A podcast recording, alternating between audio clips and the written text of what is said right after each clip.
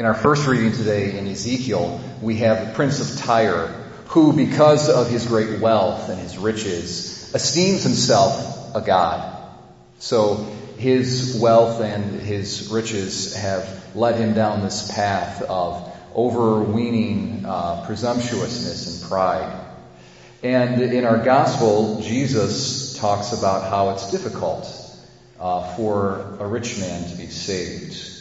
So it seems like the church is placing before us this morning a meditation on the on wealth and on riches and how uh, these wealth can be a challenge uh, for someone who wants to live a Christian life and be saved. I think it's also important to reflect just a small thought here before I get into the kind of main meat of my uh, of my point here. It's important to reflect that really today in modern 21st century Western civilization, we live at a level, even though we're, you know, we're all middle class, um, we live at a, at a level that would be, would have been considered very, very wealthy uh, and rich for the people in Jesus' day. We've got great numbers of conveniences uh, that we have that we have every day, and that kings in the ancient world didn't have. You know, running water that's hot, cold, these sort of simple things that we take for, for granted.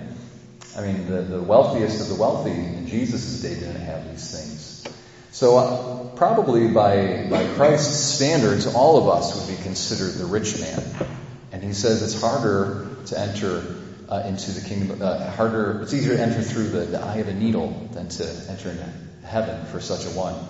But he says, uh, the disciples are kind of worried. They're like, oh my gosh, who can be saved then? And he says, well, with God's help, it is possible. So I think it's, it's important for us to be able to reflect and say uh, our material prosperity uh, is a challenge. It's a hurdle uh, that we have to be mindful of and not take for granted. That it, it's something that lies between us and the kingdom of heaven. But with God's help, uh, we can live at our level of prosperity that we do enjoy in this country, this time of day, and, and yet be saved. But uh, we can't take it for granted, and we have to be vigilant. I want to reflect, though, mainly on the fact that riches comes in uh, many different forms. It's not just material wealth.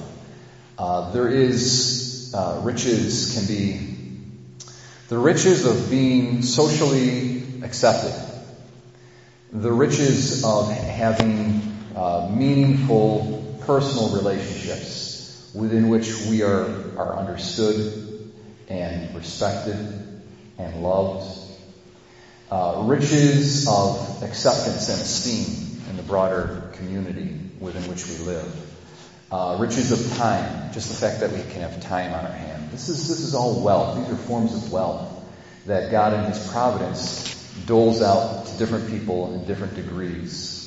And uh, the closer we get to the Lord, because these things, not just material wealth, but the fact that we're esteemed, that we have the good opinion of others, the fact that we have meaningful uh, relationships with one another, these are all good things, and uh, they should be uh, rejoiced in, and, and God should receive glory and, and thanks for these things. Nonetheless, they can, just like material wealth, present to us a certain kind of a hurdle uh, between us and the Lord and in our spiritual journeys because we can begin to trust in them and depend upon them and uh, put our our, our uh, reliance upon them instead of on God. It's very subtle and something that we would be tempted to do in the interior movements of our heart and our mind. It might not even be perceptible in any kind of external action or outward uh, behavior of ours.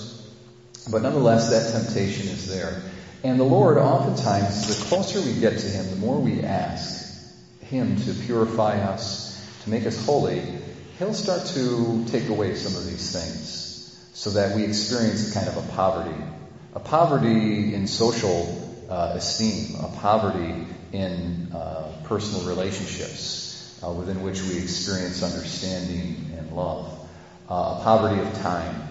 These are all different poverties that sometimes uh, God permits us to experience so that our trust, little by little, we begin to say, okay, my trust is in you, Lord, and not in all of these things. It's in you.